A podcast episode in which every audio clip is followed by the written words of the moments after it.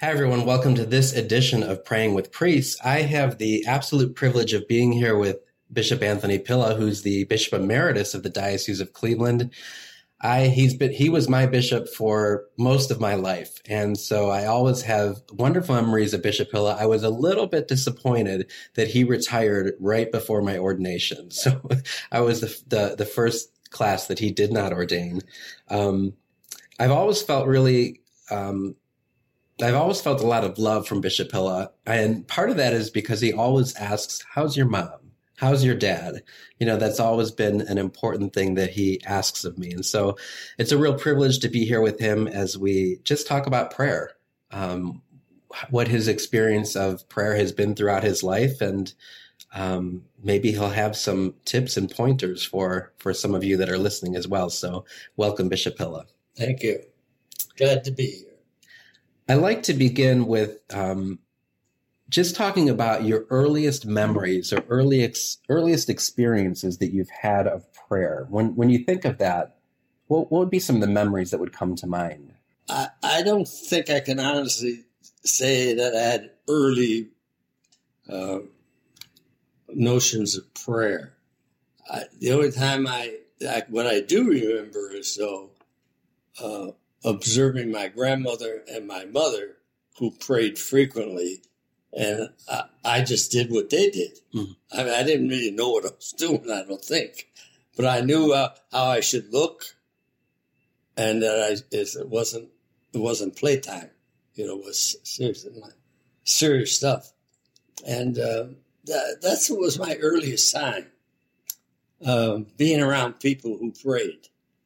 I think the first time I really understood that it's praying is probably when I went to elementary school and uh, received my first communion.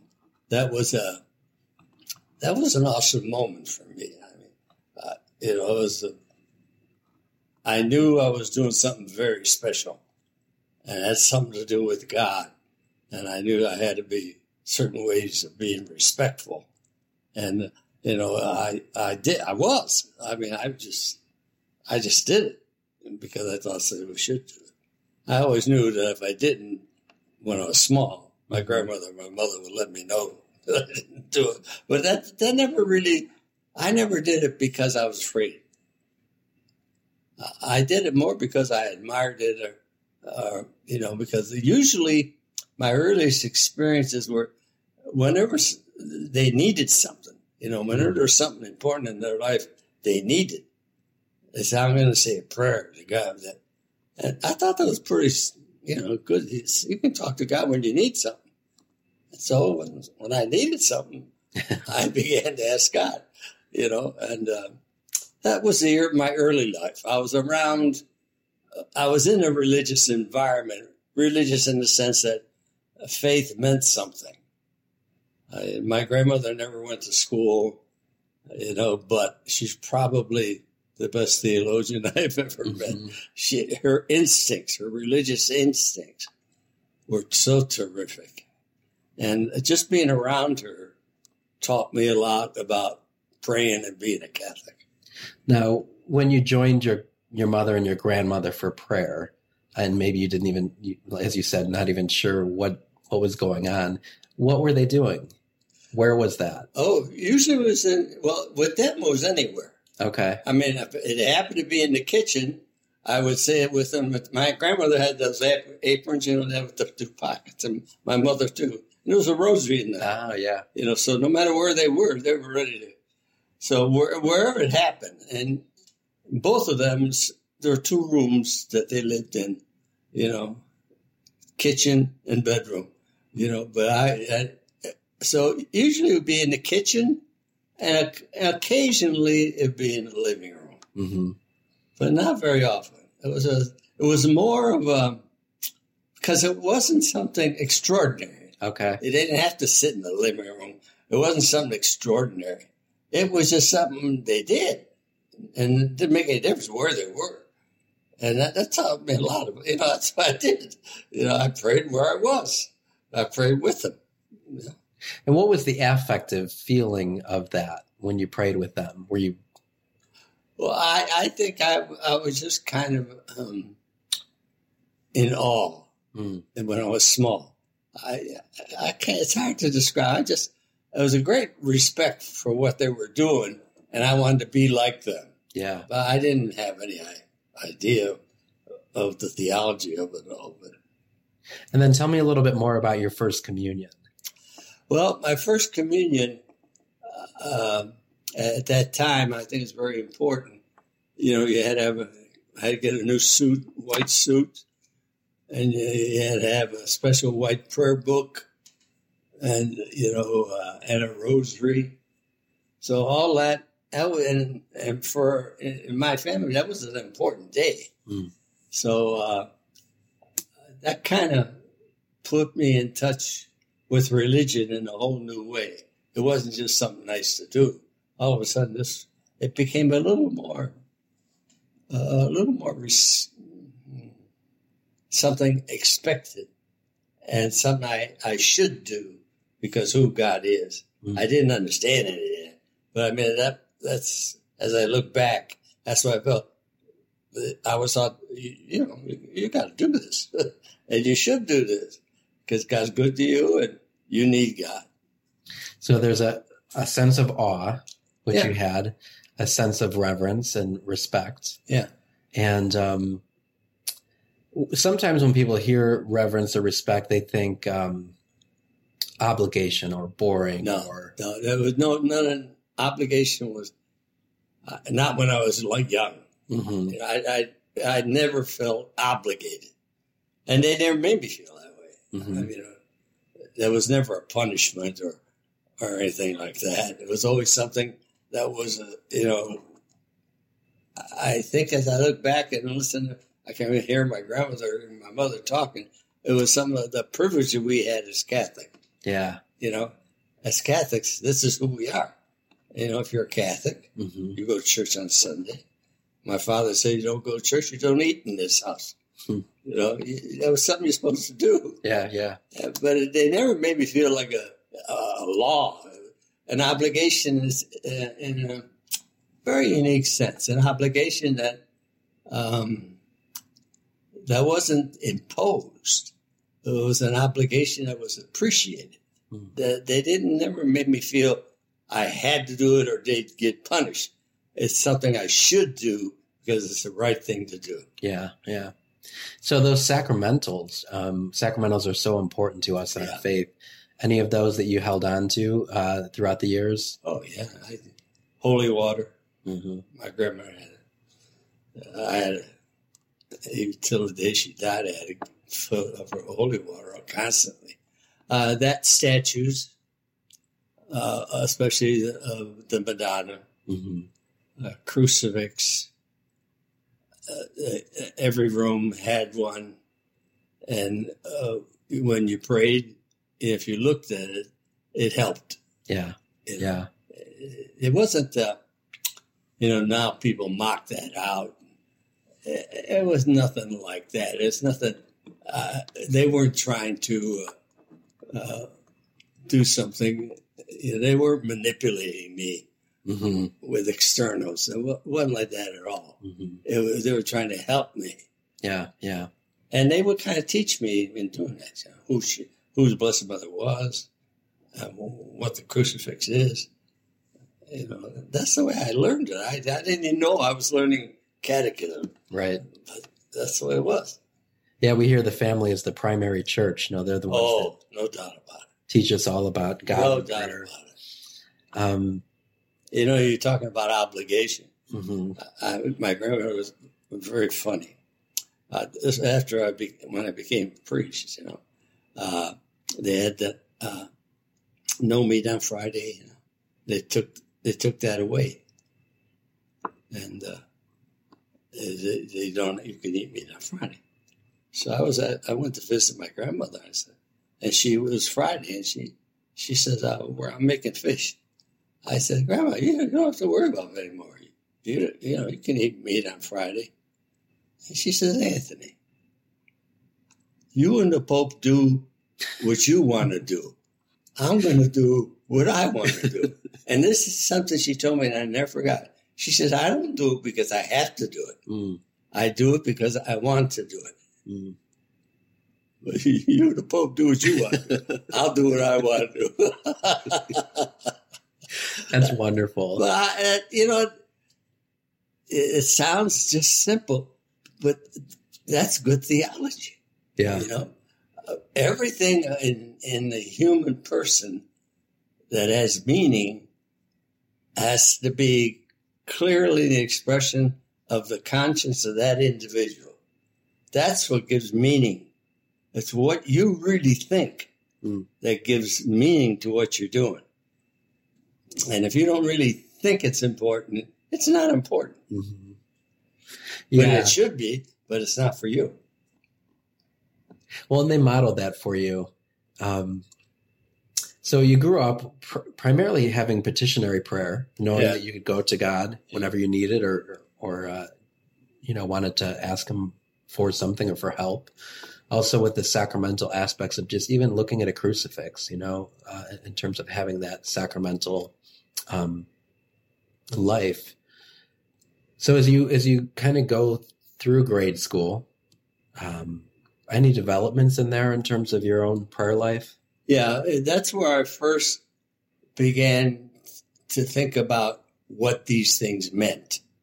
You know, I did them because it, it was more on the affective side. It made me feel good, hmm you know, and I liked to do it with my mother.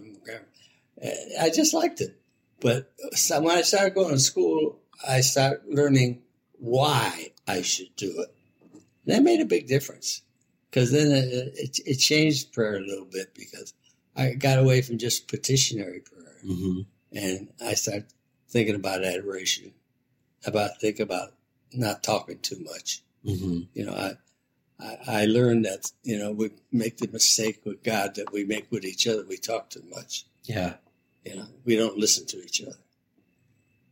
And when you're dealing with God, that's a big mistake. People think prayer is saying a lot of words or reading something beautiful somebody printed. That- that's not really the best form of prayer. Best form of prayer is just being with God. hmm And you don't have to say anything. You just got to think about that relationship and how it applies to your life. How did you discover adoration? And can you tell our listeners maybe if they don't know what that is? Well, you uh, adoration is you pray to God because He is God, and and and all knowing and all powerful and all good. Goodness is there. It's just a sense of total awe of the presence of God that's totally consuming and overwhelming. We can never understand God. You know, when you um, I don't want to get too, too, too technical, but you can't know God because in order for you to know anything, you have to comprehend it yourself. You have to make it a part of you, your brain. You can't do that with God. You're never going to know God totally hmm because then you'd be God. hmm And so we, we're all, that's why St. Augustine says, you know, our heart longing for you and won't rest till they rest in you because you, as a human being, you're never going to know God. And it's, it's all over now, I understand it all. It's always going to be searching. There's always a better day. There's always a better way and, and a more ful- fulfilling way. And uh, with God, you know, when we talk about adoration, we don't adoration you're talking because God is God. And just thinking about that, you know, we don't always understand what that means. He's not, uh, he's not just a friend. He's not just a father or mother. He's, he's, he is God. And just thinking about what all that means. Who created the world from nothing? Who has no beginning and no, no end? Who has total knowledge? Who understands you better than anyone else? I know your mother and father love you, but that doesn't begin to be like how much God loves you. hmm And so when they die, you know, it's a, it's a shame. But I think we got to remember that's the best thing that can happen to us because then we're going to be known for who we are clearly. by the only one who knows that, and that's God. And that, that's what we talk about. You're not ask, asking Him for some, you're not praising Him for some specific thing, just who He is. Yeah, so um, Bishop Pilla seems to be describing contemplative prayer, you know, as the mystics would call it. So many of our listeners know that there's vocal prayer and then meditative prayer and contemplative prayer, which is simply just being with God, resting in His presence. Um, any other grade school influences on you? Did you have nuns that taught you? Yes, yes. Uh, I would say most of that uh, it, in the grade school and even you know all the way. It was really, to be honest with you, the, the next big bump mm-hmm. was at Cathedral Latin.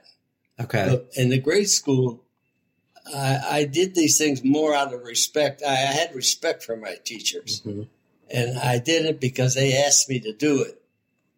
And uh, you know, I'm not sure I would have prayed as often had it not been for my teachers, who put me in situations where there's prayer.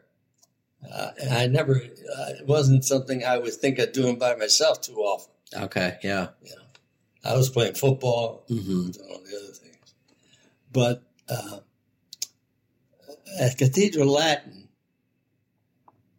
uh, one of the brothers uh, asked me to join a, a sodality, which was devotion to the Blessed Mother. What, what, does that word mean? I've never heard that actually. Sodality. Uh, a, a gr- group. Okay. Yeah, it's a prayer group. Okay. But it's dedicated to the Blessed Mother. Mm-hmm. Uh, the uh, we did that, and um, you know, I, I, I play football there. So he, he was, he came in after practice. Uh, he was kind of a, a, chaplain, Brother Joe Morgan at Cathedral Latin. And he, and he said to me, you know, I, am forming this sodality and we're going to focus on religious vocations. And he says, uh, I think you ought to come. And I said, Well, what's a religious vocation? I didn't know what that was. So he told me what it was. I said, Gee, bro, I, don't, I never thought of that, you know. He said, ah, Yeah, think about it. So I said, Okay. And so I, I did go. And little by little, I began to think seriously about what I was hearing that maybe God was calling me. But he wanted me to be a brother, teaching. Latin. And I had no interest in being a brother teaching Latin. But I, to his credit, he said, You ever think about being a priest? I said, No, I never thought about being a priest. You never thought about it till then? No, then. I never thought about being a priest. Wow. And uh, he said, he said, You ought to think about it. Why don't you talk to some priests? Uh, I waited a little while, and then I, I did talk to our parish priest. I started watching priests. I said to myself, that's not a bad way to live. I said, you know, they're making this a better world for everyone. Hmm. I, that's what I want to do in my life. Maybe that's the way I should do it. And then I start thinking, and then I start talking to God because they told me all about discernment. Yeah. You know, what a vocation is. And you discern in a prayerful relationship with God. And that's when I started understanding what prayer was a little more than just the words. And, and uh, I ended up in a seminary. That, that's, that's how it was. And, you know, I, I went to public school before I went to Latin. And so uh, uh, it wasn't, it was very interesting. I was the only one in my class in the seminary did not know how to serve Mass because I never served Mass. You know, I went to Sunday in church, but I never served Mass. So they had to take me every morning. A, a, senior student had to take me in the back of chapel and teach me how to serve.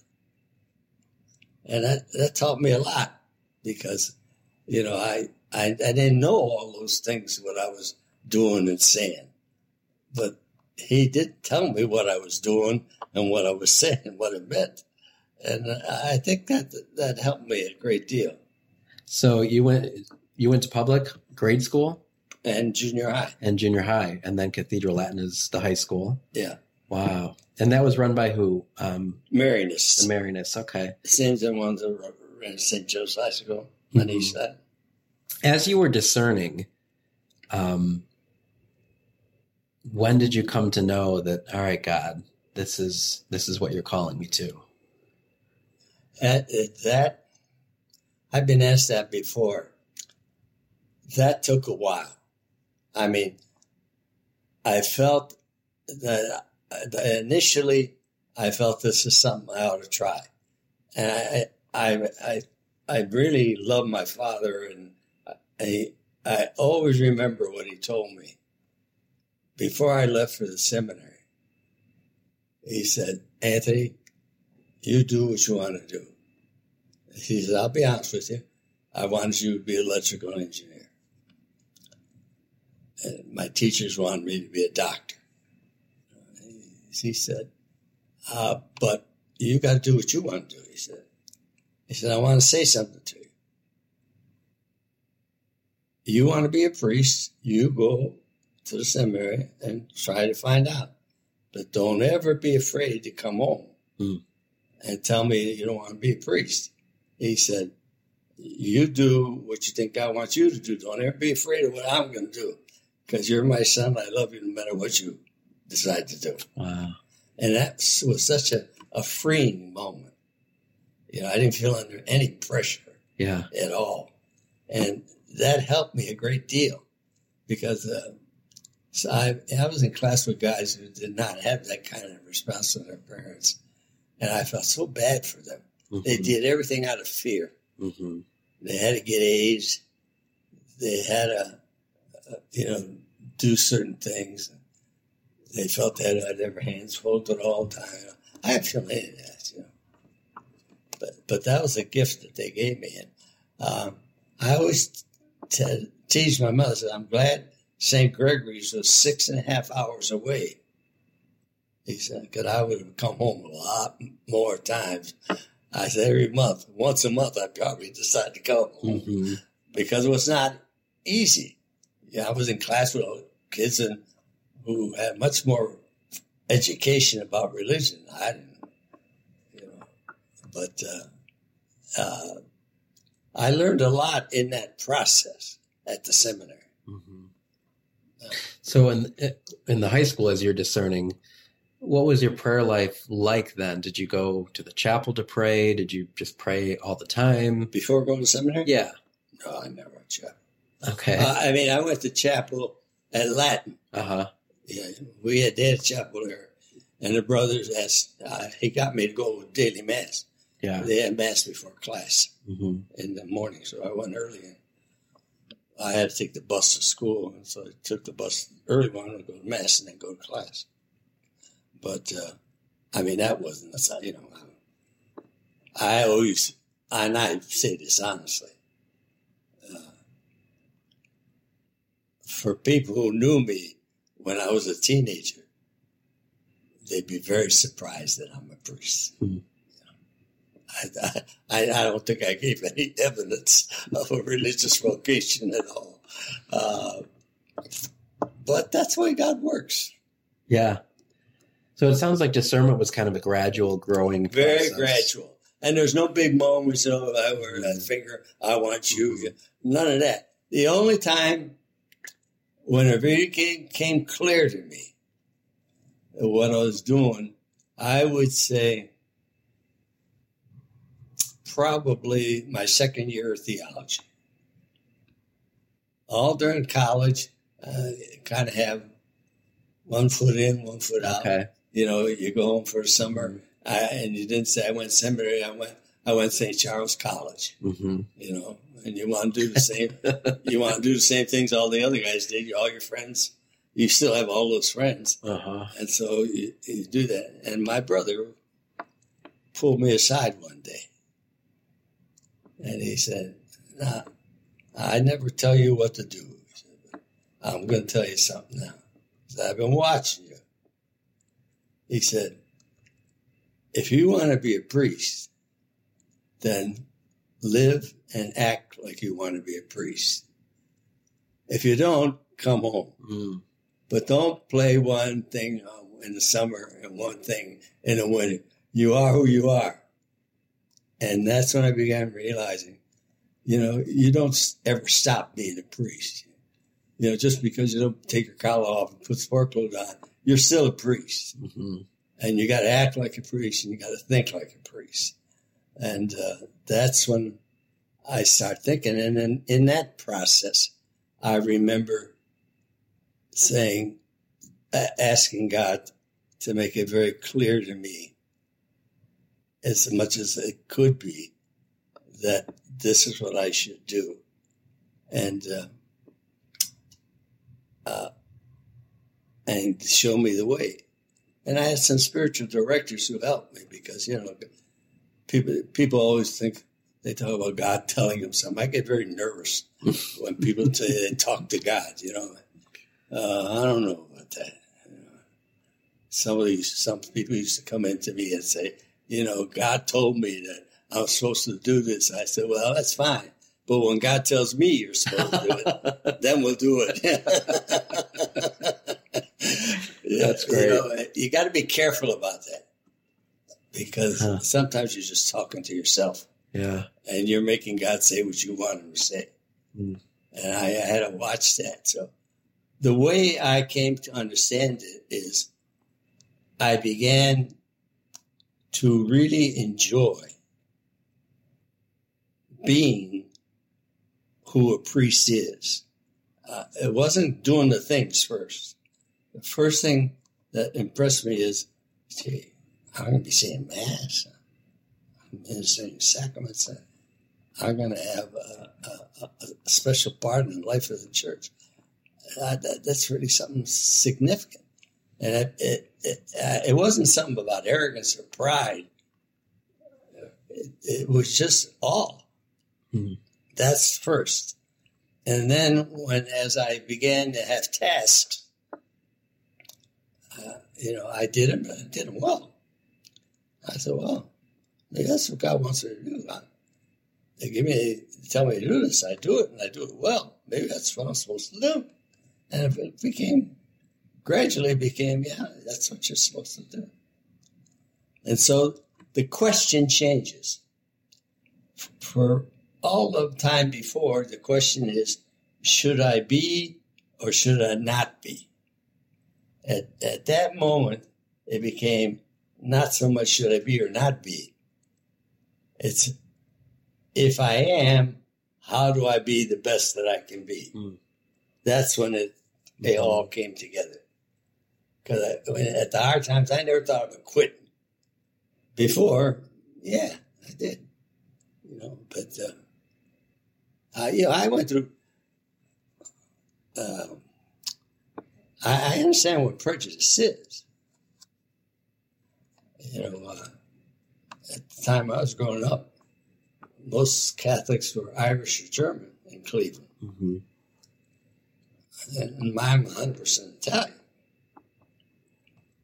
And uh, I never heard words that people called me in the seminary because if you ever try to say those words in my neighborhood, you'd only say them once. You know. They'd break your knees. Mm.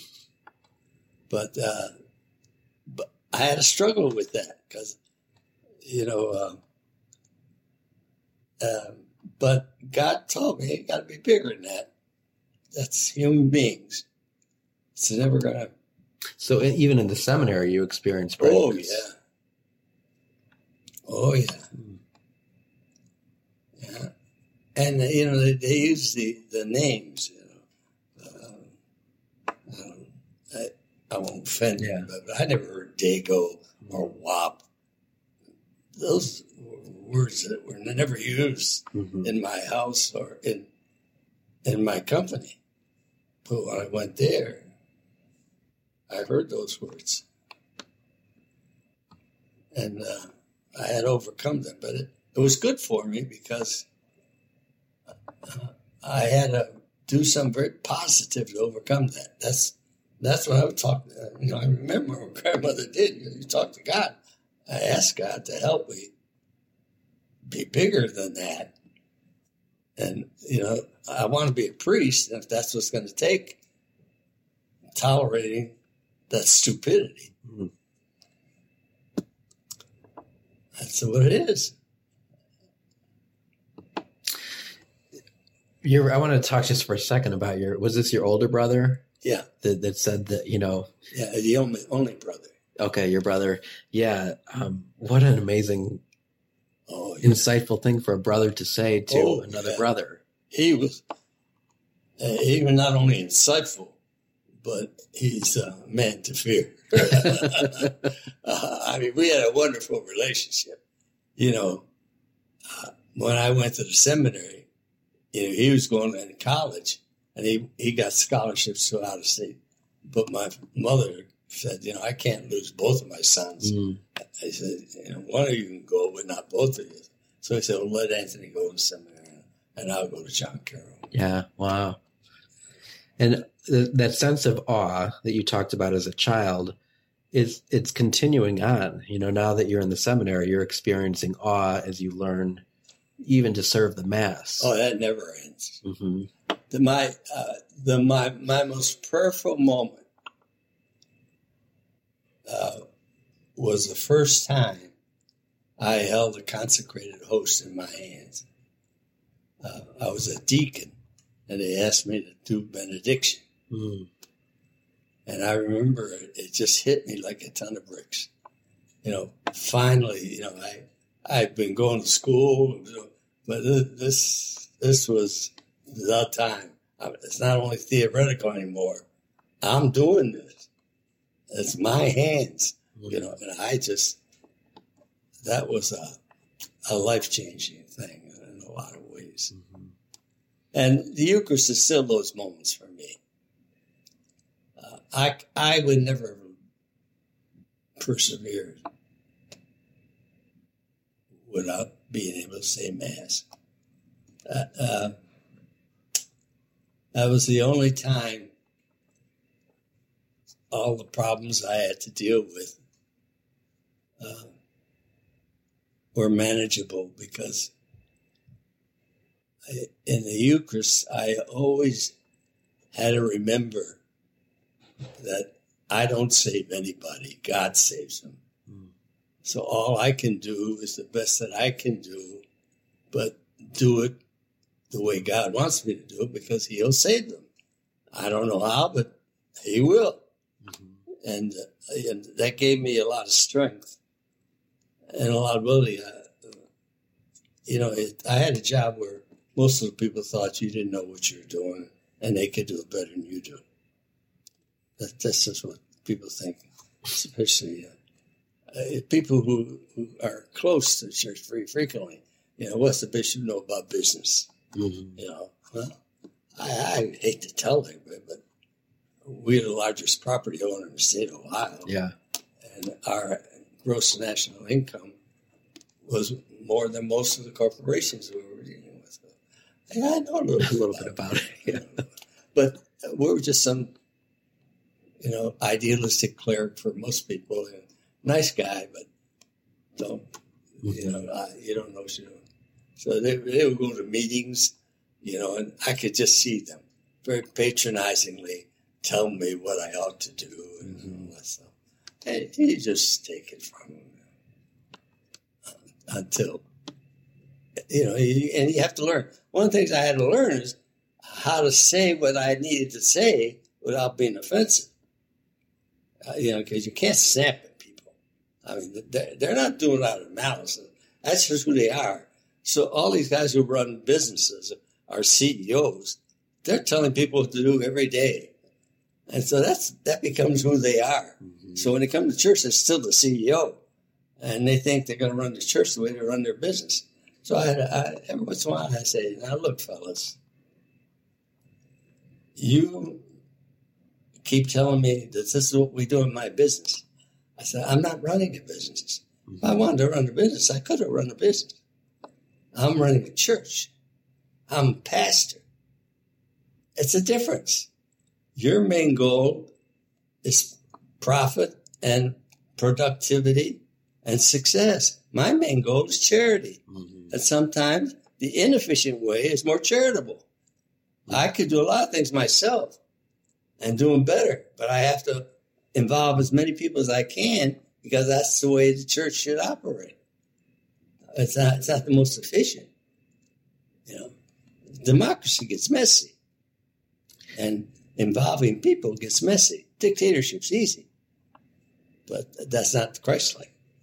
You know, so, uh, that that's you learn all of that in prayer.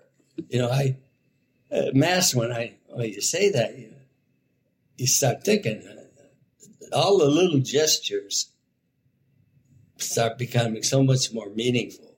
You know, when I offer the host and offer the wine, it's it's different than when I was younger.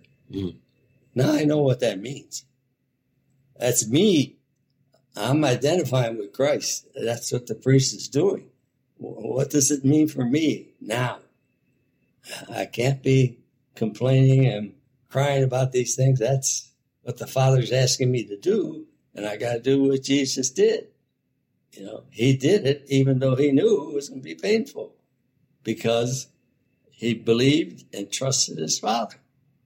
And that's what I got to do. Not because I have all the answers, but I do have the confidence that God does. Hmm. And that gives me a lot of strength because I don't have to do it myself. I just know I got to do what He's asking me to do, and He'll take care of the rest. So that, that helped me a lot. You know, in high school, you mentioned that you made a shift in question from um, should I be a priest or should I not be a priest to How do I be a good one? how do I be a good one? Yeah. Um, so that during that time, as you're in formation now, um, were there any teachers or spiritual directors or priests that um, kind of helped you grow in your prayer life? Oh, yeah. Uh, prayer life? Yeah, because they, they were prayerful men. hmm And, you know, when you have someone you admire, you, you tend to imitate. So I, you know, everybody's, uh, you know, a lot of times you, you know what it's like. Uh, sometimes they, they get tired and go to bed if forget to stay, me- stay in the office, literally hours. But I, the, the priest I grew up with, that wasn't the, that was something you did because it's it's not just your, your personal private prayer. Mhm. That's liturgical prayer. It's the prayer of the universal church. And if you don't participate in that, you're harming the spirituality of the universal church. hmm So I say it every day. And then as you move from uh, college to graduate school, any developments there in, in terms Yeah, of I, I think that's that's when it took a big turn too, because I thank God for the theology programs that I went through, because uh, everything became much more meaningful when I knew the theology behind it. I knew why I was doing it, and that was so enriching so enriching. And one of my theology professors once said in a lecture, and I, I wrote it down, and he said, Don't forget, the ultimate end of theology is to help your prayer life to get better. Huh. I said, Oh, not just give them right answers, hmm but, he, you know, and he said, A lot of people know about God, but I want you know not only to learn about God in this class, but I hope eventually you will know God, not just about Him. Wow. And that's that told me what prayer is really all about. Not just knowing about God, it's knowing God, Yeah. being associated with God. It's a big difference. That's beautiful. Yeah. So now you're coming towards the end of seminary and being ready uh, to be ordained a priest. Any final like uh, confirmations from God or clarifications, or was it that continual just yes? No, know, I, uh, the, I remember when after when it was coming to name right before and when I was ordained, the only thing that uh, that helped me a lot is uh, I came from a very loving family. You know, I, I really felt bad. Some of my I went to school in Cincinnati and I couldn't come home except for the summer vacation because it was six and a half hours one way. So when we had free days like Thanksgiving, I couldn't come home. Mm-hmm. And sometimes my brother couldn't drive my parents back forth. Uh, and I had to go to visit with some of my classmates who lived in the Cincinnati area. And some of them, you know, it was not the kind of family life that I was used to. Yeah. When I when I went home, my mother was there, my father was there, my godmother was there, my godfather was there, and my mother's best friend and her husband were there. I had three mothers and three fathers. I, not one time during those 11 years when I went home, that wasn't the case. I never felt I was unloved. Mm-hmm. I mean, it was like the king coming home, you know, and uh, it, it was just that really helped me understand. And eventually, and my brother helped me understand it. It wasn't just me. It was I'm being a priest, and what it meant to them. That taught me a lot about the gift I was being given. I was just a little, little Anthony I said, not anymore. You know, the, the, being a priest meant so much to the people I really cared about. I said, this is really something. Mm. And and when I got ordained, of course, it was I, it was uh, like a dream that whole week. Yeah, and then the big thing is actually doing it. Once once you you know, you get, it's close when you're a deacon, it's close, but until you're a priest, you know, it's uh, it's different. Mm. You may know how to baptize, you may know how to how to fill out a form, but the the people part of it, until they come to you as a priest, you don't know how it really is. Mm-hmm. Then it's a whole different ballgame, and that was so enriching I, I can't think of any other way. I don't know of any other vocation where you have the experience of really helping somebody. You can make money, you can do all, but of really making a difference in somebody's life, there's not too many ways jobs that can give you that experience. Mm-hmm. But the priest, every time you deal with somebody and make them go away at peace or feeling better, you've made a big difference. Yeah, yeah. And that's that's how I really became. Yeah, this is what I want to be. Tell us a little bit more about that first week of priesthood. You know, it's it's it, it, I was I was assigned. First of all, you had, uh, they get you get about two weeks after ordination, and uh, uh, then I got a letter with a wax seal on the back. Whenever you got a letter from the chancellor that was sealed with a wax seal, that was the letter you, you got to be careful about. I said, You will report to St. Bartholomew's on such and such a date. And he had two weeks. So I reported. I, it was in Middleburg Heights. Monsignor Saunders was a pastor. He never had an associate. I was the first associate. So he was very happy to have some help. So I was all excited about it. and he said, You know, when we're in the rectory, you don't have to dress up. You, you can have a sports shirt on if you want. But when we do official things, we should be dressed professionally. So I was in the rectory and had my sports shirt. Doorbell rang, and my youthful enthusiasm, I went down the answers, you know. And I opened the door, and there's a, a guy there standing there, a businessman. He looked, he looked in there, and he said, uh, say, Sonny, is there a priest in the house? that was my introduction. To, I said, oh boy. that, that was so funny.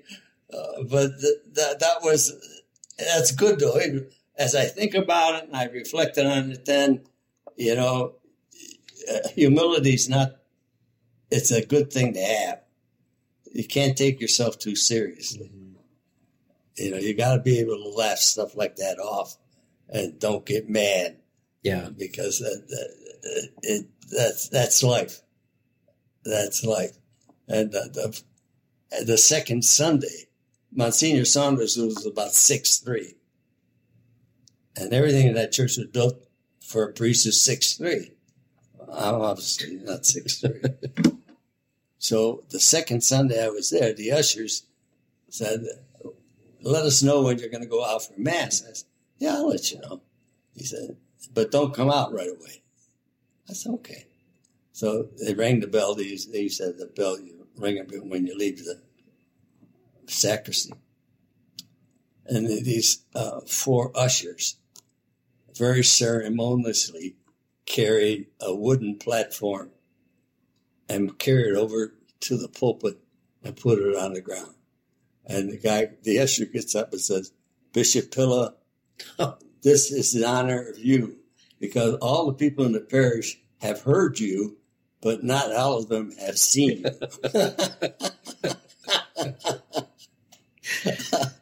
so, but you know, but at the same time, what balances it off, uh, I loved hearing confessions. I mean, that's uh, I can't tell you. It's just so. It's so enriching to free people from guilt. Yeah. And give them some peace. And don't make them feel like they're dirt. That, that make them feel like they're they're really good people trying. And God, that's all God wants you to do. The reason He gave us the sacrament, He knew we weren't going to be able to always do what we're supposed to do. So we do. Uh, you know, those are the moments that that you treasure. And so many beautiful things.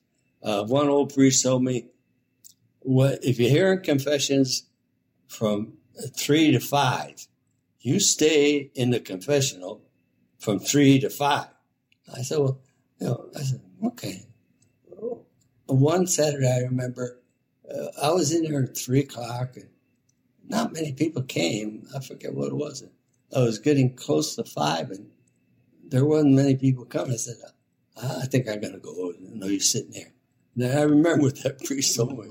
So I said, no, I better sit here. And about uh, one minute to five, somebody came in. And he said, I'm glad you're still here, Father. He said, I've been walking back and forth outside deciding whether I should, can come in or not. He said, and then I finally decided to come in I, you know, and he said, I'm glad you're here. And I'm glad I was there too. By the time that confession was over, I knew God runs his business, not me. Yeah. Yeah. So now you're a priest. Um, any significant moments of growth in prayer during priesthood? Yeah, every mass is a significant moment. Yeah, I, I don't know what I do without that. Uh, but I would say that Eucharistic moments are the prayer, most prayerful moments for me. I think they ought to be for every priest, mm-hmm. uh, and I think for every person, because that's the most intimate uh, encounter with God. You know, you can't get any closer than eating And the beautiful thing is, when we eat in the Eucharist, it's different. Usually we eat in food, the food becomes who we are. in the Eucharist, when we mm. participate in the Eucharist, we become what we eat. Mm. And that's how you gradually grow spiritually. Yeah. So you, you keep trying to be more Christ like so that you're you're more the more appropriate to celebrate. And there's no end to how, how you do that. And there's no particular handbook. It, it, a lot of that depends on where you are in your life, at what stage. You know, people should never look at anybody else and say, boy, that person's holy and I don't do anything like that. Maybe he's better than me. Nah, I don't. You know, those externals, don't pay attention to those externals. Mm-hmm. You never compare yourself because God judges you, not anybody else. And He doesn't have a, a platelet that He puts you in to see if you fit. He judges you, and as long as you're trying, it's on your merits. And you may not look like uh, you know, just because he has his hands folded or he's kneeling all the time, that doesn't mean he's praying more than you. You know, I, my mother, grandmother prayed more than anybody, and she never could kneel down. Mm-hmm. But uh, I knew she was a lot closer to God than I was. So, what would you say to somebody that doesn't understand the Mass or doesn't get anything, as they would say, out of yeah. Mass? Well, I would say, if you recall, I said theology was a great experience for me because the more I learned about things about God, the more I appreciated God. Mm-hmm. And the same thing with the Mass. Most people don't get anything out of Mass because you're not supposed to get anything out of the Mass. The Mass is a time for you to give to God, yourself, and our world and everything else. But they're always looking for the mass for something going to happen to them, mm. you know. And uh, so I think what they got to think they have to learn about what the Eucharist is and what the Mass is. And there's a lot of good material now at, at different levels, and people really ought to get some book and maybe ask the priest, and don't try to read it all at once but just read a small piece every night, think about it, and then when you're going to Mass, think about what you read and try to practice it a little better. So when you're going to Mass, you know, it's what it's you've got to give something. It's an opportunity for you. Christ is there. And if Christ is there, we've got it all. But you know, so you don't have to have drums and trumpets and everything else. That's all good if, you, if it's done well, but that's not the mass. And it shouldn't be you going there because you like the music, mm-hmm. or even because the, he's a good preacher. Uh, you're, you're, it's a blessing if he is, or it's a blessing if you have amazing. But God is there.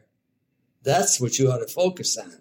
And all this is helping me to appreciate God's presence.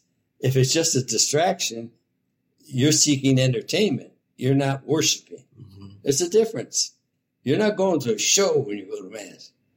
You're going to worship and that contact God, like I was saying.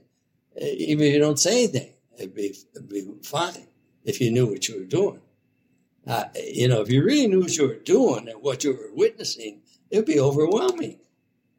You know, everyone says, remember that crucifixion of the Christ?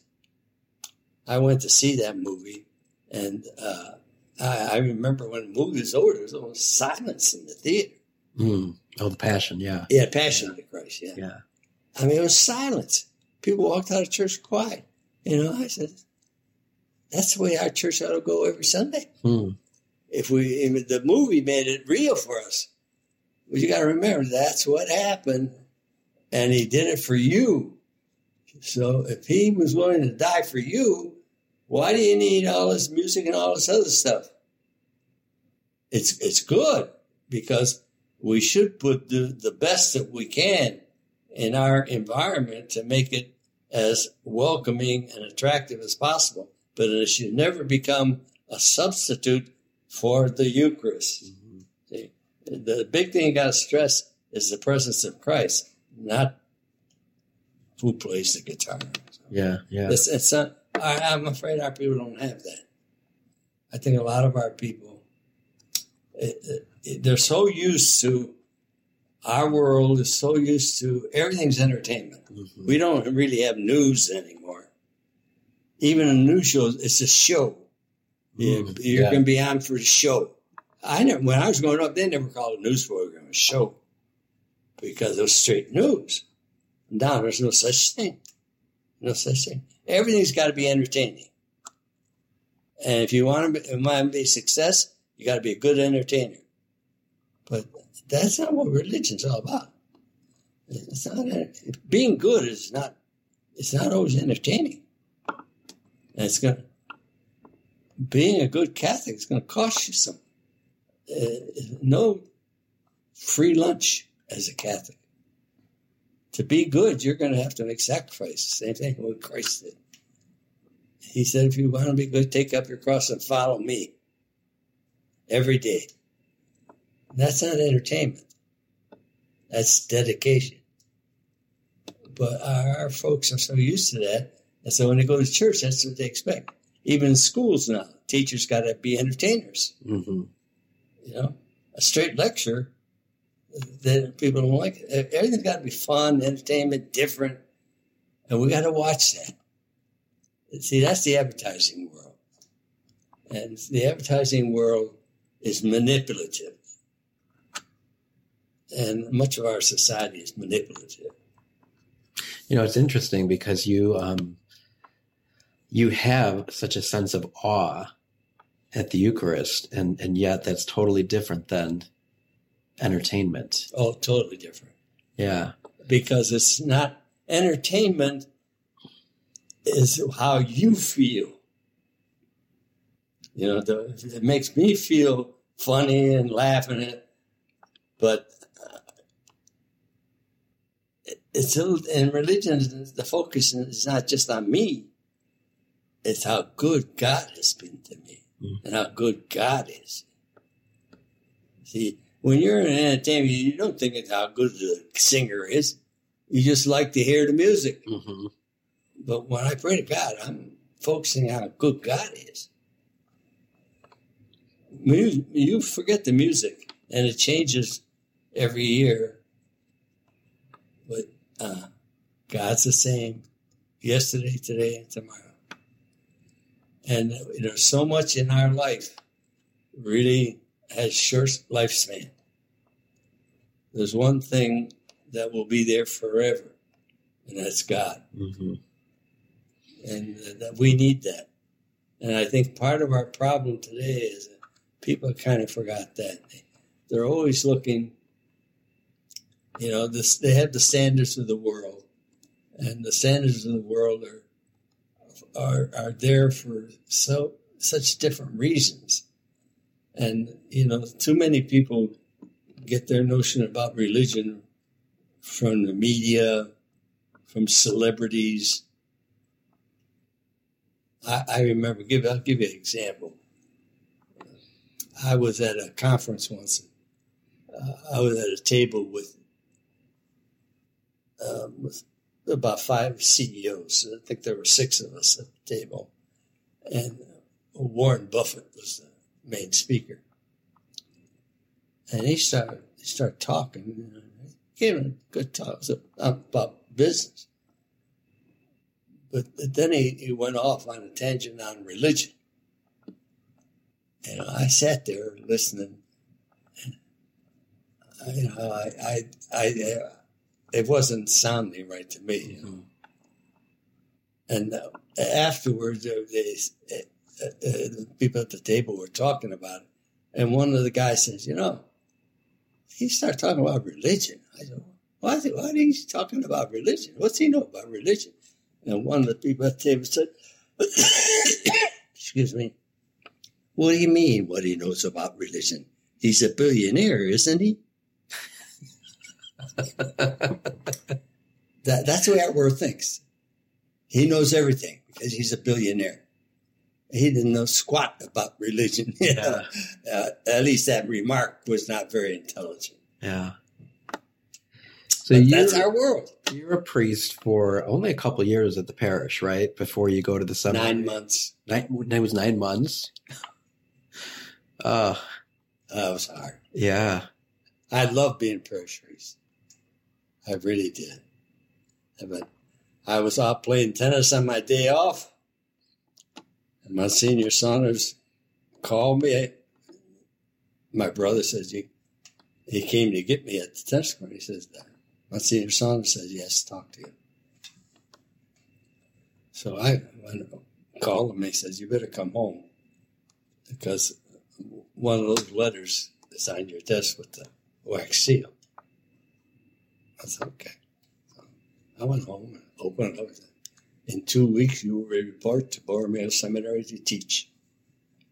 There were no personnel boards, no consultation. that those things did not exist.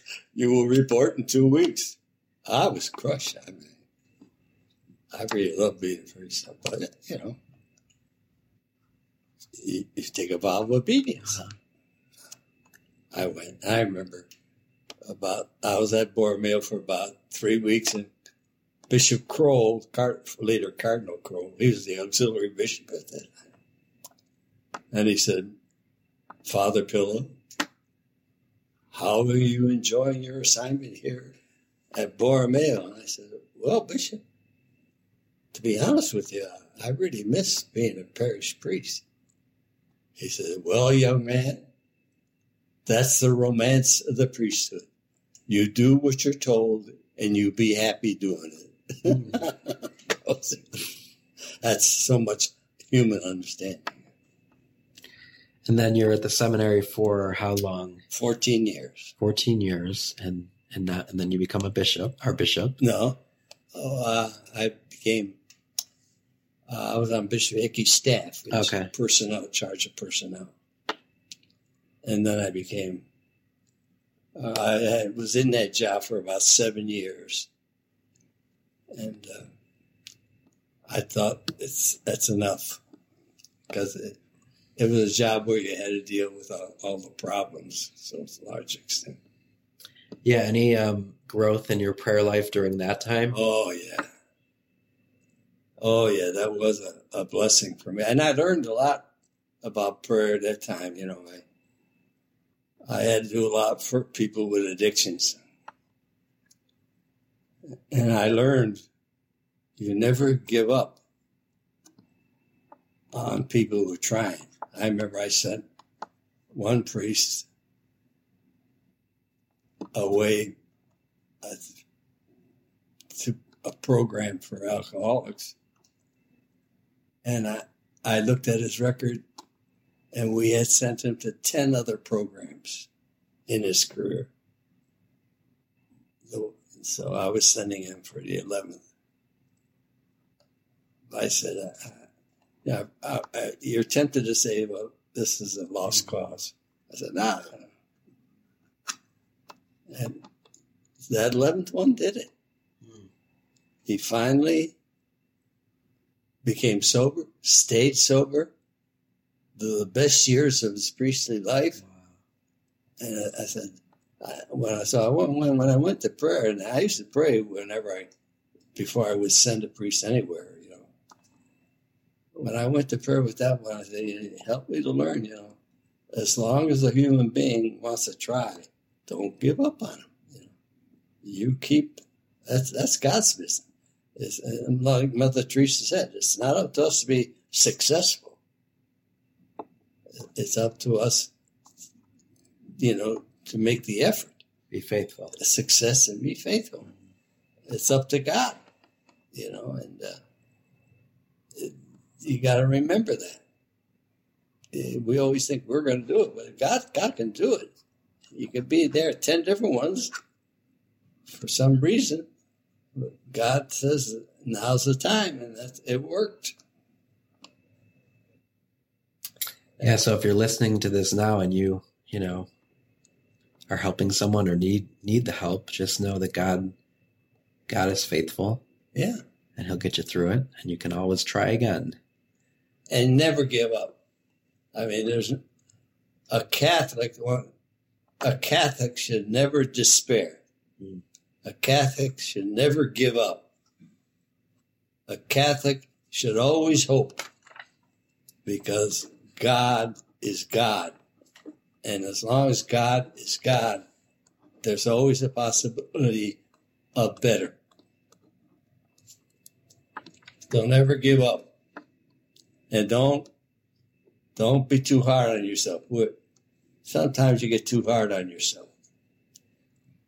And uh, I, I feel bad for some of our people these days too, because uh, being a Catholic is so counterculture Mm-hmm. with everything they see. And they're under so much pressure socially to live lifestyles that are not consistent with Catholic teaching. And there's always that pressure to do things that you know you shouldn't be doing. And uh, I understand that because social pressure is terrible. Uh, but the people that hang in there don't don't think that it isn't worth it. You got to trust God. If God asked you to do it and you did it for God, then you know God's never outdone in generosity. Whatever you do for God, you're going to get back a hundredfold. So encouraging, Bishop, to hear from you about that in terms of, uh, well, even being the vicar for clergy, that you looked at guys and were always wanting to give them another shot, you know, to help them out. And That's what God is. You know, that's what I, that's what you get in prayer. God didn't give up anybody. Mm. You know.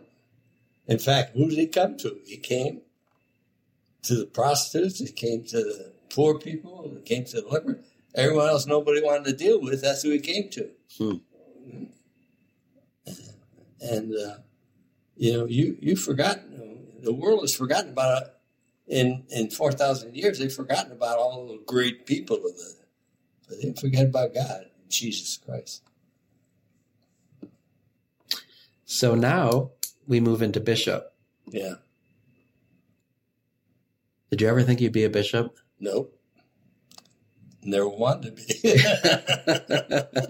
Did you, you? I'm sure you didn't have a choice, but you, you get asked. You know, was there any turning to God and saying, "God, is this?" yeah, I, I, I was.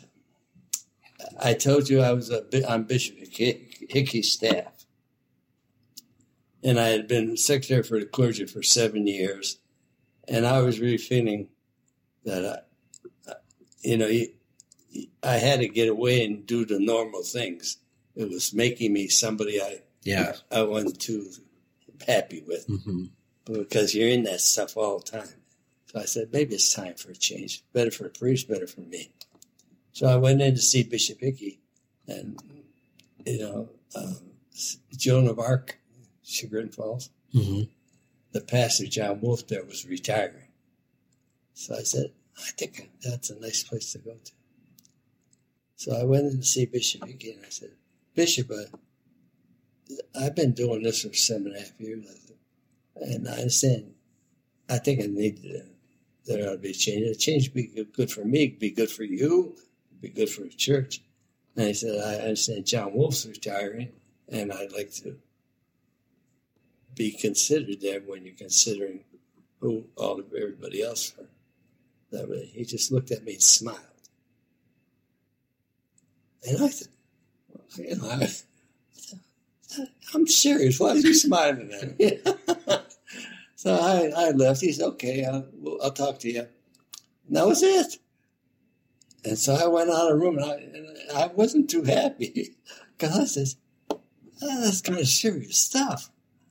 I thought, oh, well, two days later, I said, Bishop Hickey wants to see you. He wants to see you privately. Okay.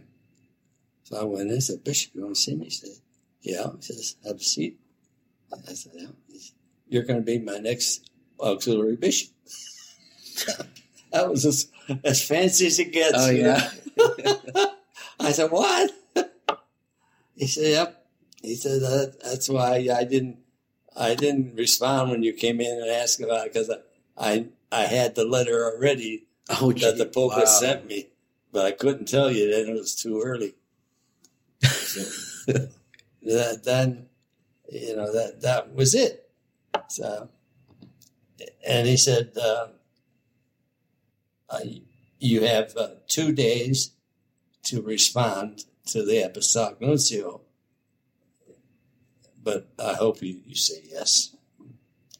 So I had to go home and pray. You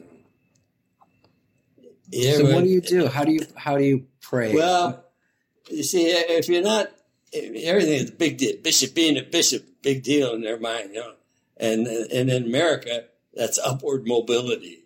You know, uh, upward mobility didn't mean make any sense to me. Friday. I'm not in this Mhm. to have upward mobility. I knew too much about what being a bishop it contained because I worked. you knew, it. yeah, yeah. I said, "This is not what most people think it is." right?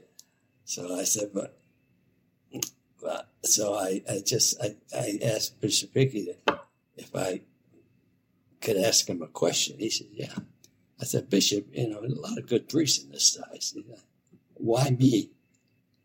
He said, well, I consulted the priests, you know, sent a letter out, and majority of the priests recommended you. And I remember going home and I brought that to prayer and I said, no. I said, it's not so much me saying yes, but how can I say no to God and to a majority of priests? You know, I love my brother priests. If they want me to do it, can I really say I don't want I don't want to help you, I don't want to do it for you? I said, I can't do that. Mm. You know. So I I said yes. That's the way it was. And then uh, a year and a half later, I was at a meeting in Washington, and I got to my hotel room, and a red light was blinking. Um, a message. So please call this number. So I called the number. It was the nuncio's office. The, nuncio was Cardinal Laghi at that time. He said, "Are you by yourself?" I said, "Yes, Cardinal, I, Archbishop. I'm by myself." He said, uh, "Sit down." I said, "Yes." He said, uh, "The Pope just informed me that you're the next Bishop of Cleveland." So, again, you have two days. And it was the same, the same thing, same reason. So I, I said, you know, I, I couldn't think of any reason that wasn't selfish in my mind. All the reason I have for saying no were all selfish. Mhm. And I said, uh, that's not Christ like. I was like, I got to do it. Got to do what you got to do. That was it.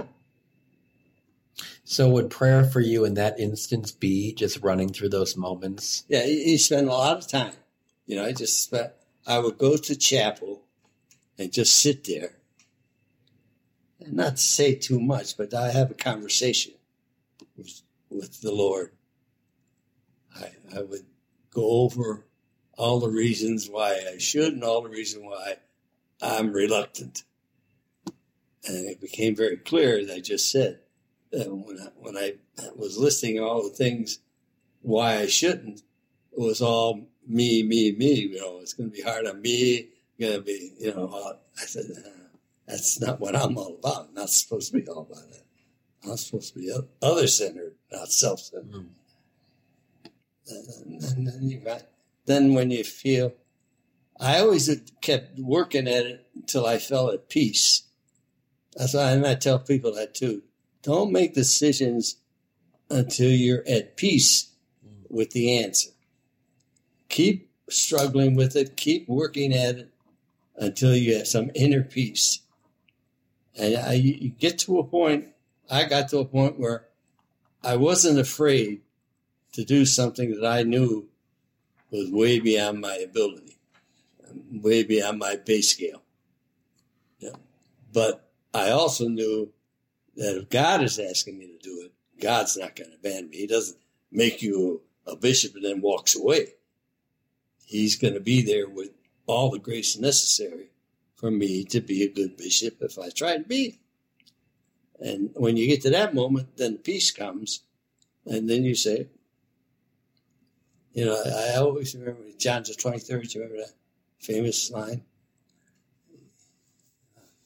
He, he wrote in his book, on his labor, his letters. He said, every night he, before he went yeah. to bed, yeah. God, I'm the Pope. I did the best that I could do. I can't do any more. It's your church. I'm going to sleep. You take care of it. Yeah. you know? And that's, it's simple. It's funny, but it's, that's the way it works. I, I, I didn't know it all. I just had to trust that, you know, I, I remember I taught history and I remember, I think it was Andrew Carnegie. Somebody asked him how he was successful in business. And he said, I, I think I was successful in business because I always hired people who were smarter than me. And then I let them do their job and didn't bother them.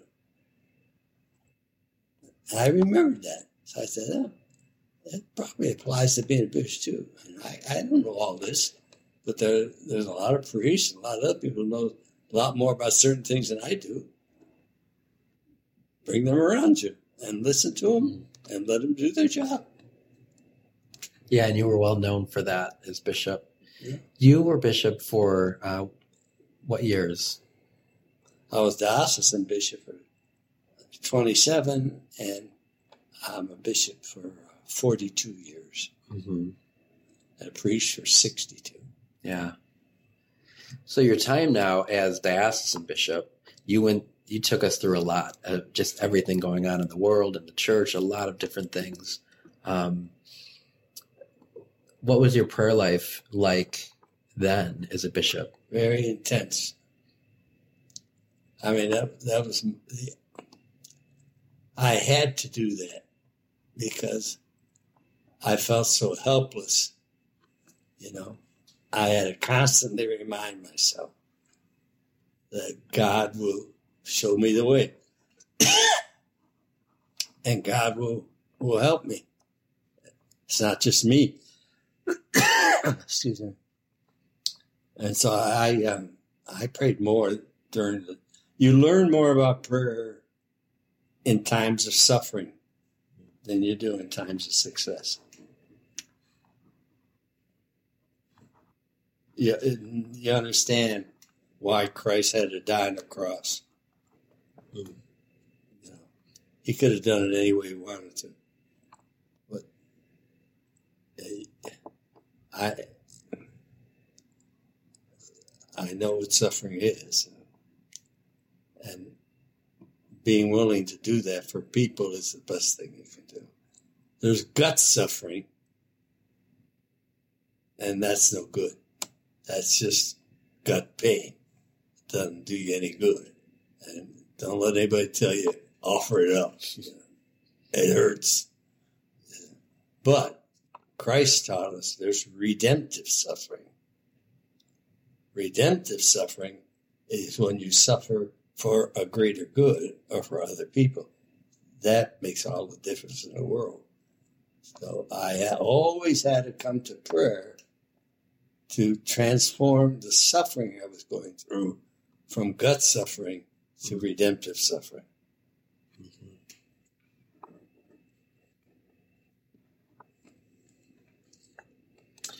And then before we kind of just summarize things, now as a bishop emeritus, you're retired.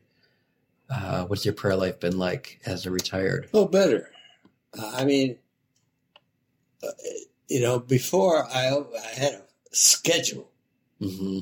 you know, because if I didn't, I wouldn't pray because there's so much to do that if you don't set aside some time, it goes, the day's gone, you know. And even when you do pray, you're so distracted by everything you've done all day. A lot of that stuff keeps coming back. Like you're trying to pray and all these numbers are in your head and all, all that stuff. It's very hard to clear the mind, you know, clear the, the shelf. It, it is very hard. But when you're retired, it took about a year to do that. But now, uh, you know, I don't have my mind's not that cluttered. Mm-hmm. I mean, it is, but not not as bad. It, when you're retired and you get older, oh, you have to you think more about yourself and your life. So that sometimes can preoccupy you, but it's, it's not that business stuff. Mm-hmm. So, uh, uh, and there's no special time. You know, that's why I have these statues around. I mean, every time I pass by, You're surrounded. it. yeah, you know, every time I pass by, you can. I don't care what time it is. You're retired. Want to say a prayer? Can a anytime you want. So I just want to ask you a few questions on, in terms of prayer, in terms of the encounter with a personal God that we believe in. Um, one God, three persons, the Father, the Son, and the Holy Spirit, and a little bit about Mary too. But what's your experience with? Could you t- just share a little bit about how do you see or perceive the Father, the Son, and the Holy Spirit in terms of your your prayer life? Well, that's why I say that theology has helped me a great deal with that. Uh, first of all, you have to acknowledge that it's a mystery. Mm-hmm. And I don't care how smart you are, how experienced you are, you're never going to understand the mystery. How that all can happen, that you never get stuck in that. That's why some of these scientists who are atheists, you know, they get lost because they want to, for them, they have to have a reason. If there's no reason, it's nonsense. Mm-hmm. They could be brilliant physicists, but they don't believe in God. But I, and you have to watch that as a priest and as a Catholic, you know, because our culture makes us comfortable only when we know all the details. Until we know all the details, we kind of hold back a little. Mm-hmm. And we do that with religion. So if I can't understand it, it's a fairy tale. No, I didn't. You got to be careful about that. So that that's very important for me. So when I think about God, I always have to remind myself that I'm never going to understand it completely. And we would know even less about God if it were not for Jesus Christ. If you, the whole reason for his coming and the whole reason for the incarnation, Jesus coming as a man, was to teach us who God is. And if you read the, I would urge people read the New Testament with, with that point in mind. Everything Jesus is saying, he's trying to tell us who God is. You know, when he starts talking about the greatest of these is charity. Well, that was a whole new message to the world. But the, Jesus was telling us that's who God is all about. So I keep reminding myself that it's a mystery. So when I when I talk about Jesus, I don't get lost in well, who's Jesus in relationship to the Father?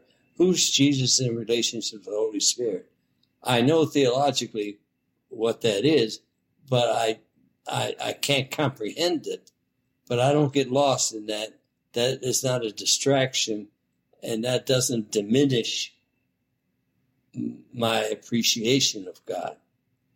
It, just convinces me that I will never understand God, and I'm looking forward to the beatific vision because then I will know much more clearly than I know now. I won't know it all totally, but I'll know much more clearly than I know now who God is. But in but Jesus taught us that the Father and the Son and the Holy Spirit. So I pray to Jesus uh, understanding that he is equal with God, but he also was truly human. And it was God showing me how to live a human life. So if I want to live the best human life that I can, who else to teach me that but God? And God has taught me that by the incarnation. That's how I focus on. And then Jesus also said, you know, he, he had to go back because he was going to send the Paraclete who would tell us all the things that that needed to be told. And the Holy Spirit is there to enrich our lives and lighten our minds to appreciate who God is and how we ought to be, and to assure us that His grace is there to help us and enlighten us. And I don't get lost in how that can happen because that's beyond me. That's the mystery. That's he, the reason why uh, that's there is because God's God. I'm not. I got to stop playing God. You know, just be a human being, a good human being. Don't try to be God. And then, how about with Mary and the saints? Do you have any devotion? Ah, oh, yeah. There's nothing like a mother. I, I, just keep going back. In the human family, who's the heart of the, the whole the whole operation? You know, and God was telling us something when when He wanted to come and be our Savior and take humanity to do that. He came through a woman, a mother. Well, if God decided to do it that way, He's trying to tell us something about who a mother is and, you know, how we can be the best we can. And I just, I said, you know, I, when I talk to the Blessed Mother, it's, it's different than when I talk to anybody else. In, in you know, uh, any saint or anything else. She's something very special because I, I consider my mother. I talk to her like I talk to my mother. And I think she understands me like my mother understood me. And nobody understood me like my mother did. You know, and uh, I, I thank God and Blessed Mother because that's, and that's the beauty of it. It's the Blessed Mother that keeps the human institution really human. She's always, always there. She's there like a mother is. I remember when I went home my mother when I was in the tough days of my bishop, and when the newspapers and everybody else was all over me. I went home from my day off, my mother topped the steps. She always waited for me. She said, "How you doing?" I said, "Oh, it's been a rough day." She says, "Oh yeah, rough day. Forget about it. What do you want to eat?" what do you want to eat? I said, well, I said, and you know, all that stuff kind of just fell off. what do you want to eat? I got back to the essentials. She don't worry about all that stuff. They don't know anything. that, that's what that's what mother does, and she could calm me down like nobody else could calm me down, and it makes a world of difference. Huh.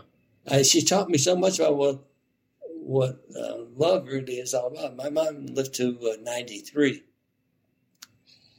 and she was 91. She had some heart issues. And uh, I remember we had to take her into the hospital. And after the doctors examined her, they, they said, uh, We really, if we don't do some surgery, it's going to be one of these instances that's going to take her. He said, Well, we think we can do some surgery that could help her. So he said, I, I think it'd be best if it came from the family. So my brother looks at me. You tell him. You know? Nobody wanted to tell her. He said, You tell him." So I said, Okay. So I went into the room and she was in the bed. And I said, Mom, the, the doctors had a meeting with Joe and me, my brother Joe. He said, uh, You had a serious little, little heart attack that they need to do some surgery. Otherwise, you know, you could have another one of those and it'd be bad. She said, Surgery? She said, I'm 91 years old. It's time for me to go with your father. You know, it's time for me to. I, I've lived that long. I've, I said, Well, I said, You think about it. You think about it. And then she she sat there and she said, uh, Anthony, what do you think? Should I have the surgery? I said, Well, Mom, to be honest with you, I know you want to die, but you know, I need you. You know, Joe's got his family. You're my family. Said, when you're gone, for me, that's it. And uh, I said, I'd like to have you around a little more. And she said, she just said for a couple of minutes, she said, Well, if you want me to do it, I'll do it. And she had the surgery. Mm-hmm. Now that told me something. You know, it wasn't, she didn't do it because she wanted to do it. She did it because I needed it. I mean, that's what life's all about. And that's what mothers can teach you. And mothers are doing that all the time. You know, all the time they're doing that. And so uh, that's the way I think about Mary. I, I, you know, the crucifixion, I always, I always think of the crucifixion with her standing at the foot of the cross.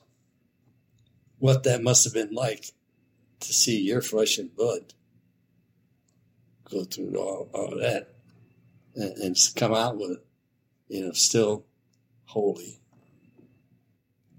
Terrific. Yeah, and at the same time, and who understands you better than your mother? Mm-hmm. And she's been so important to the church. All the significant times she's intervened in the history of the church. I don't know how you have a spirituality without devotion to Mary. Yeah, and she's given to us there at the foot of the cross to be our mother. Yeah. Woman, and that's, you know, so there's got to be something about being a mother that that's special. Mm. And there you is. know, it's very comforting for me even to hear you talk about your mother when you would go home during difficult times and she was able to set you at ease. Yeah. It, I can see Mary. And nobody can do that. I mean, you know, and, and I know, you know, after a while, people knew it too. So um, if the editors of the newspaper would come to dinner, you know, they knew my mother didn't have an unpublished thought. and she would let it happen. You wrote that story about my son.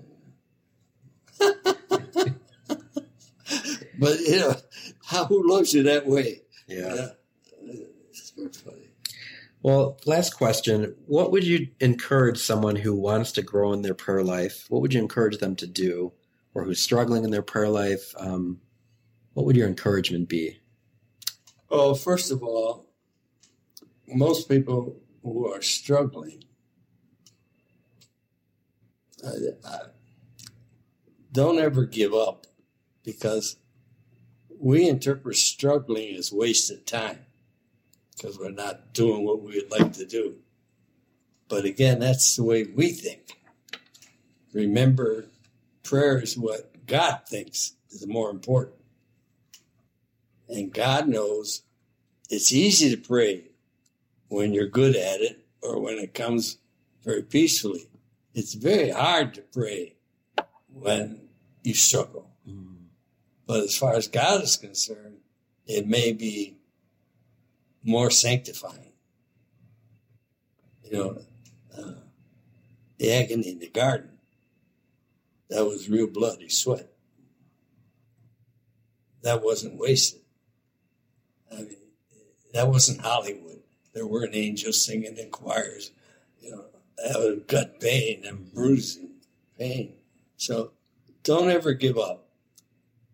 And if you're struggling with prayer, I would urge you to, if you have a spiritual director or even someone close to you who knows you very well, try to find out why you're struggling. Because some people struggle because they're looking for the wrong thing in prayer. Some people, remember the gospel says if we pray, God answers every prayer. But the problem is we got to understand He answers every prayer the way He thinks is best for us. That bothers us because we understand if He's answering our prayer, it means He's going to do what I asked Him to do. Mm-hmm. And they're they're looking for God to do what they tell Him to do, and that's not the way the equation works. You got to listen to see what God wants you to do. So maybe again you're asking too much or talking too much and you're not listening. God is answering your prayers, but you're not hearing them.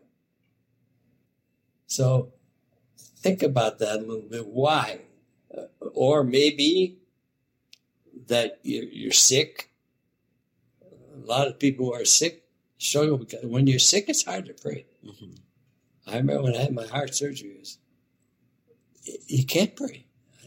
I, I, it's a funny thing. You just can't concentrate long enough to pray. But that doesn't mean it was wasted. That doesn't mean it was wasted. You know. Uh, so there's no such thing as an unheard prayer, and there's no such thing as a bad prayer, or there's no such thing as a, not a good enough prayer. That's all our talk. That is not the way God looks at it. Every prayer is worthwhile. Every prayer God hears, and every prayer God will bless you for it. And the harder it is, in a sense, the better it is. Because He knows you're not doing it for yourself, you're doing it in worship of Him. So um, make sure you're looking at prayer the right way and evaluating your prayer according to the right standards. It's it's not uh, it's not like playing a violin or you know where you can uh, have somebody uh, see if you're hitting the right notes and stuff like that. And you can't measure that. You just got to be so convinced that God loves me. Don't ever, ever, ever be afraid of God. God loves you, and there's nothing you can do to make him stop loving you. I don't care what you did. I don't care what you did. God loves you and will forgive you and will help you be better. Don't ever worry about that. And so when you're praying, maybe you don't feel all that and uh, maybe it's because you have to learn a few more things about prayer, but don't ever think you're wasting your time. That's so profound that um, often the most powerful prayer is just when we are struggling yeah. in prayer. So many people, I think, will judge their prayers not being good or effective because they're distracted or yeah, or they're, they're bad people. Yeah, and God doesn't listen. Uh, see, we got to be careful about the norms we use. God loves the sinner. You remember, he said he didn't come into the world for the people that didn't need a savior. He came into the world for the people who did need a savior. Yeah, yeah. So uh, uh, don't think about God the way we think about each other. Don't treat God the way we treat each other. God is above all that smallness. God doesn't get even. God doesn't want to hurt you. God doesn't isn't going to hold it over your head forever and rub your nose in the dirt. That's not God. God is a loving Father. What Jesus taught the prodigal son, he ran out and met his, his son. You know, that's the way God is. God's love. Remember? That's uh, and and remember when God says that, you know, what else do you need? If God loves you, what else do you need? There's a lot of people in this world that never experienced love. And they're the saddest people. They don't have anybody that loves them. And we have God that loves us. What a gift our faith is. You know, I, I remember I went to the, I used to say Mass at the prisons. I went to the women's prison one Christmas, and uh, the warden asked me to meet with some prisoners just to have a little talk. So they had about 10 women in there, and a couple of them were really young. And there's a girl in there, she was uh, I think she was about 20 years old. And she had uh, three or four illegitimate children already. And she was in there for addiction. So after everybody else left, I, I went and stopped to see her and I said, You know, you're, you're not even 20 years old. You already had three, three, I think she's three or three illegitimate children. So why do you do that? She looked at me. She said, Reverend, when I was young, the first thing I remember my mother saying to me was, she did not love me. She did not want me. She did not love me. I have all those children because I need somebody to love me. And those little babies love me. I need to be loved. It changed my whole perspective. I didn't say what she did is right, but I, I understood it a lot better. Everybody needs that. But this, most Catholics don't realize the gift they have God loves you. In baptism, he, He's forgiven your sins. He gives you the promise of eternal life in the Eucharist. He's there for you whenever you want Him. You think all the God, all the people would love to have that and don't have that. Uh, you remember Dorothy Fuldheim? Mm-hmm. Oh, she, she was a famous uh, commentator in Cleveland. And uh, very strong woman. But she was not, everybody thought she was Jewish. She, had, she was Jewish background, but she was a, an atheist. She didn't believe in God. And uh, I used to go to events, and she would be at the events there too. And invariably, if I went to the event and there was a dinner, who was sitting next to me at the dinner table would be Dorothy Fuldheim. Sam Miller was a great friend of mine. They were they were friends. Every time I would go to Sam's house, she would be there, and she always sat next to me at the dinner. And invariably, when she sat next to me, we ended up talking about religion she was fascinated with religion. She didn't believe it. She had a daughter that was a, a, a handicapped child, special needs child.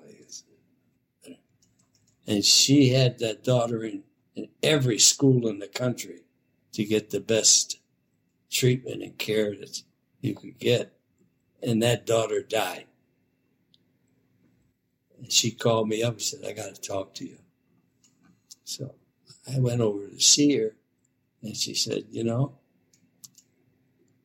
you know, my daughter died. The only reason I, I work as hard as I did was to provide for my daughter. I worked hard. and Everything I did was to help my daughter. Now my daughter's gone. I've got nothing to live for. Everything's got an end for me. I got nothing to live for. You Catholics believe that there's an afterlife, that you'll be with your loved ones again. She said, I don't believe that. I envy you so much. For me, it's all over. For you, you, you have a future life. She says, You don't know how much I would love to believe what you believe. When I went home that night, I said, Don't make me complain about anything anymore. Here's a brilliant woman, highly successful in her profession, and it's missing. Something essential is missing. You could be all the money in the world, you could be all the fame in the world, but she did not have God. And when she needed a God, she couldn't come in contact with a God because she didn't believe it. And so our Catholics got to think very carefully. You know, they always think that there's some a better way. There is no better way. What you have is a tremendous gift. And don't lose it. Keep working with it and keep enriching that relationship because it's the best thing in your life. Well, thank you. Um, I just want to kind of go through and summarize real, real briefly what we've covered. It's been a, it's been a wonderful time with you. You know, I think one of the words that would capture your experience of prayer and God is awe. You've had that awe and that wonder from the time that you were a child. You were blessed with a mother and a grandmother um, who invited you into their prayer, and you learned as a young child that you could pray petitionary, that you can go to God for anything. Um, and prayer is just simply being with God. You've prayed before the Blessed Sacrament, uh, enjoyed being a priest very much in the parish. Um, theology is a really an answer to why, the why of the questions. And the ultimate end of theology, this was beautiful, is to help you is to help you grow in prayer. That's the end of theology, is to help you grow in your prayer life. Um, do not despair.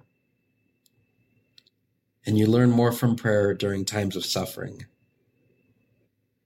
And that Jesus in the New, New Testament is constantly revealing to us who God is. So thank you, Bishop Pilla, so much for your time. Uh, it was great to hear your story and be with you and to share with our listeners just um, your insights and glimpses into prayer. One of the stories I like to always tell about you, and I hope I'm getting the words right, is about Frank Sinatra's "My Way."